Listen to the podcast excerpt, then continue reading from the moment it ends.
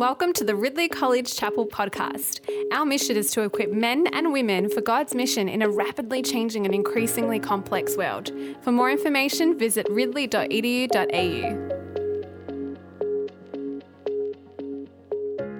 Today's Bible reading will be from Philippians chapter 2, verse 12 to 18. That's on page 1179.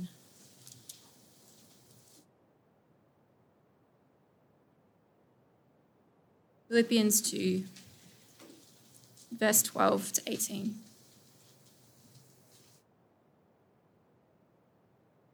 Therefore, my dear friends, as you have always obeyed, not only in my presence, but now much more in my absence, continue to work out your salvation with fear and trembling.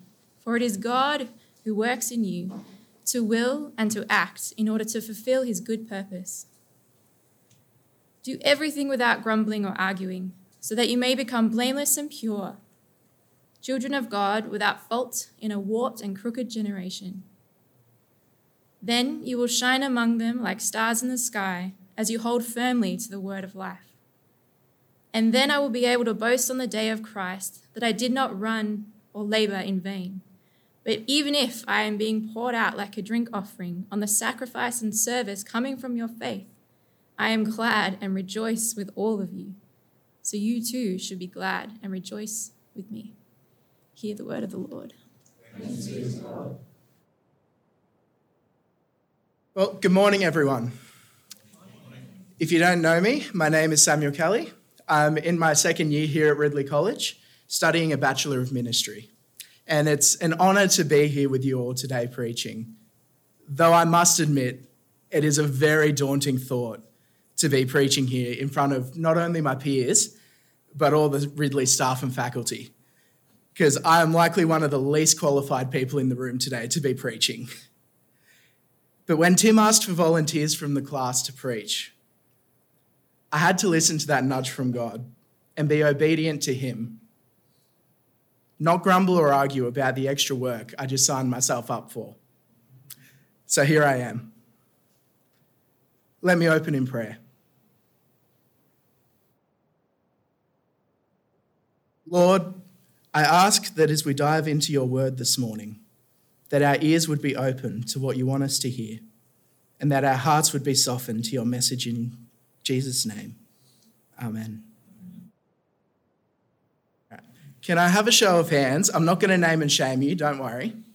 But raise your hand if you've ever, ever had a time in your life where you were disobedient. I know that I definitely have. All right, let me tell you a story.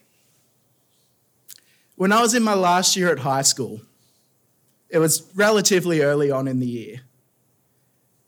But the principal came into the class one day and took the attention of the students. She stood up the front and said to all of the students, a class of about 15, We're looking for this year's school captains. Guess what? Whether you like it or not, you're all the candidates. I'll interview you all one by one later today and make my decision. Now, to cut a long story short, I didn't get the position.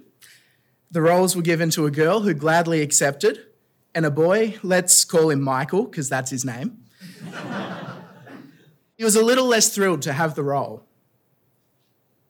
Within three weeks, Michael had the role taken away from him because of his disobedience and his constant grumbling and arguing with the teachers about being given this role, which he told the principal during his interview that he really, really, really did not want. Now, maybe you've guessed what the sermon today is about from this story, or maybe you haven't, but I'll spare you the guesswork. It's about being obedient to Christ without grumbling or arguing about it. So let's jump in. Verse 12 of our passage begins in a relatively strange way, starting our passage of scripture with the word therefore. Therefore.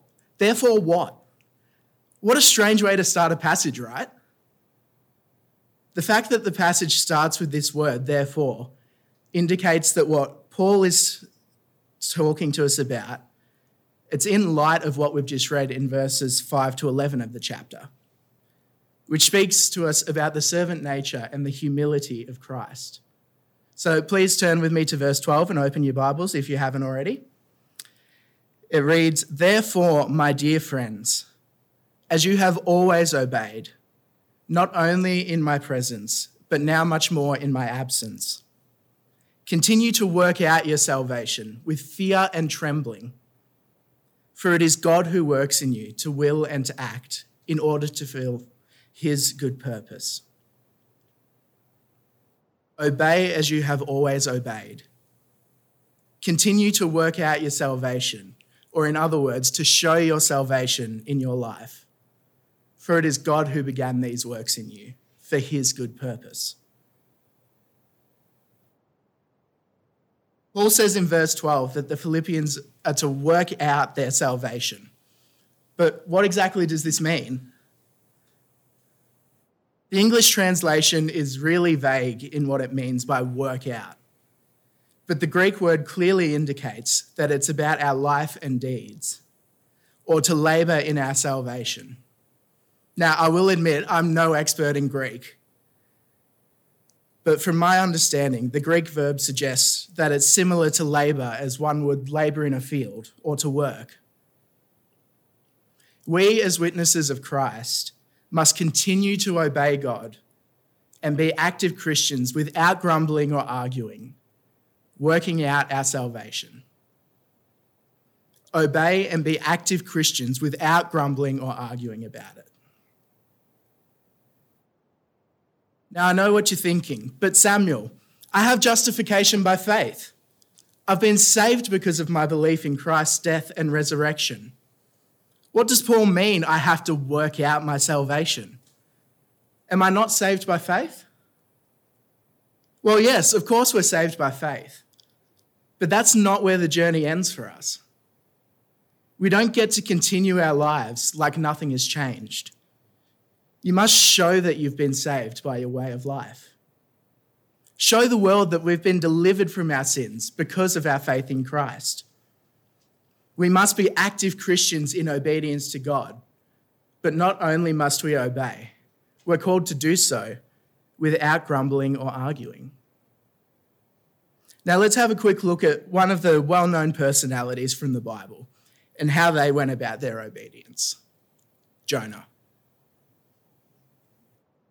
I'm sure we all know the story of Jonah. He was a prophet from the Old Testament, and he was relatively good at obeying God and delivering the messages he'd received. That is, until he was told to go deliver a message to none other than the city of Nineveh. Somewhere that he really, really didn't want to go. And instead of being obedient to God, he ran, finding a ship going as far from Nineveh as he could find. But as the story goes, running from God, kicking and screaming, doesn't exactly go as Jonah planned. After three days inside a great fish, Jonah decided, you know what, maybe being obedient to God was a pretty good idea after all. We know that although Jonah did in fact end up delivering this message, he really wasn't happy about it. Grumbling and arguing with God about his decisions regarding Nineveh after the message was delivered. Paul didn't want the church at Philippi to end up like Jonah. So he encourages them in verses 14 to 16 do everything without grumbling or arguing, so that you may become blameless and pure, children of God without fault, in a warped and crooked generation. Then you will shine among them like stars in the sky as you hold firmly to the word of life. Be active, obedient Christians without grumbling or arguing. Why? So that you may become blameless and pure, children of God in a warped and crooked generation. Show your salvation through obedience to Christ without personal resistance, so that we may be blameless and pure in a warped and crooked generation. Now, this all sounds great in theory, and I'm sure we would all love to be obedient the first time around, without arguing or grumbling, but I relate to Jonah in a way. I too would like to run away, kicking and screaming from what God has called me to do. Can I share something with you all? When I started at Ridley last year, I was only planning on being at Ridley for a year, a year and a half at most, if I really had to.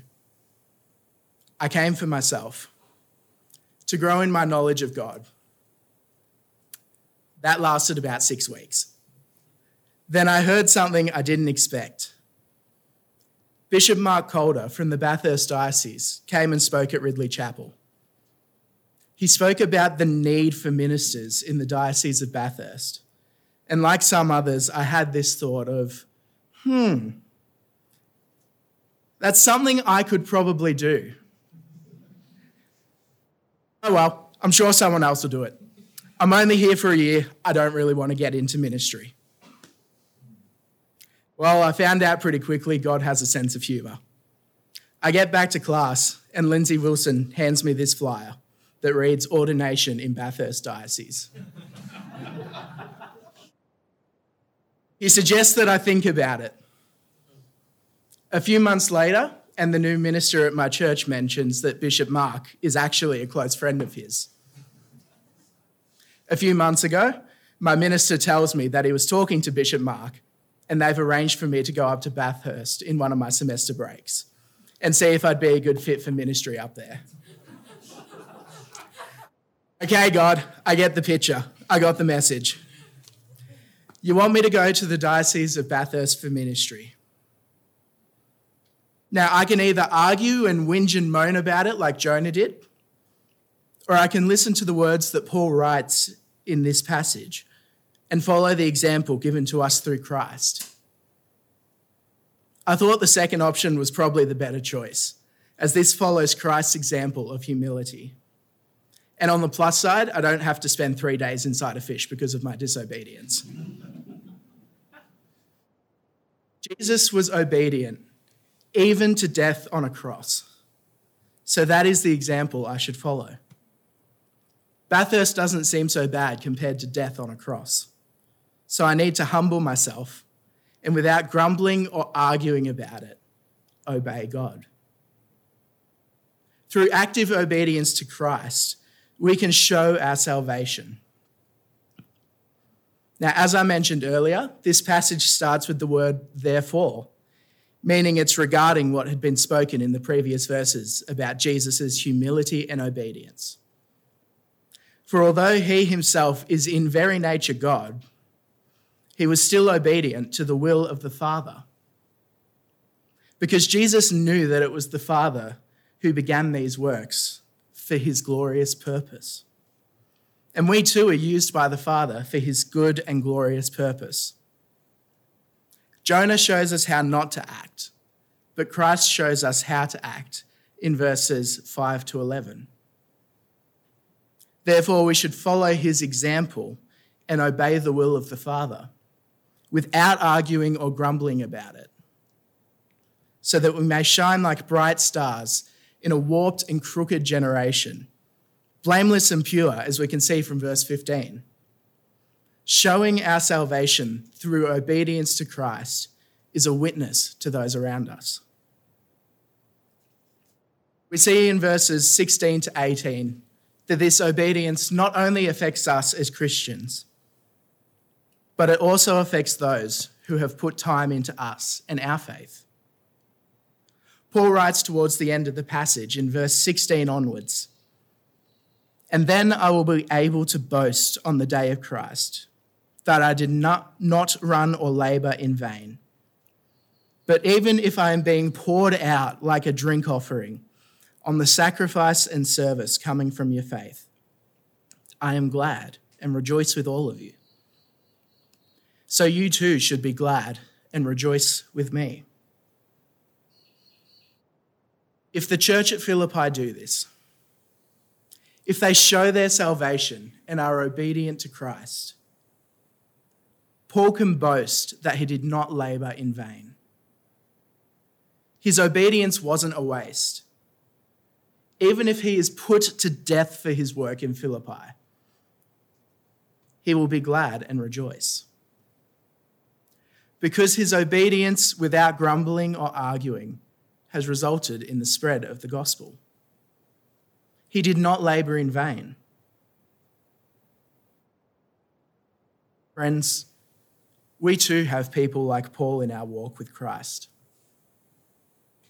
We have pastors, friends and family, teachers, all the staff here and faculty at Ridley College.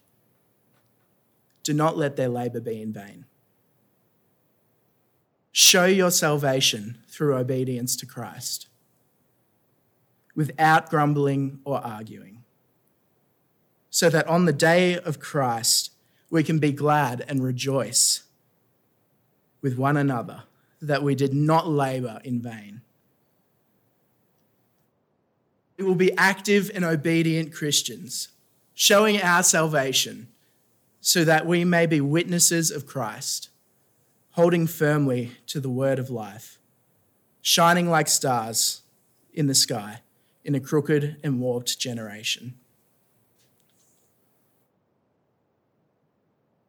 So, my friends, please don't be like Michael, who was disobedient to the teachers and the principal arguing and grumbling about the responsibilities given to him as school captain. Be like Christ.